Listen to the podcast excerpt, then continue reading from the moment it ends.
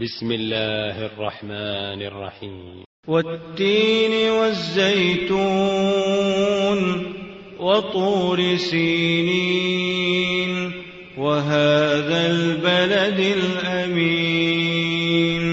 لقد خلقنا الإنسان في أحسن تقويم. ثم رددناه أسفل سافلين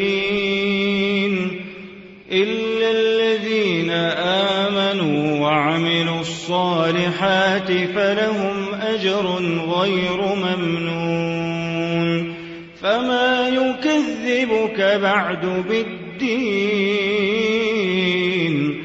أليس الله بأحكم الحاكمين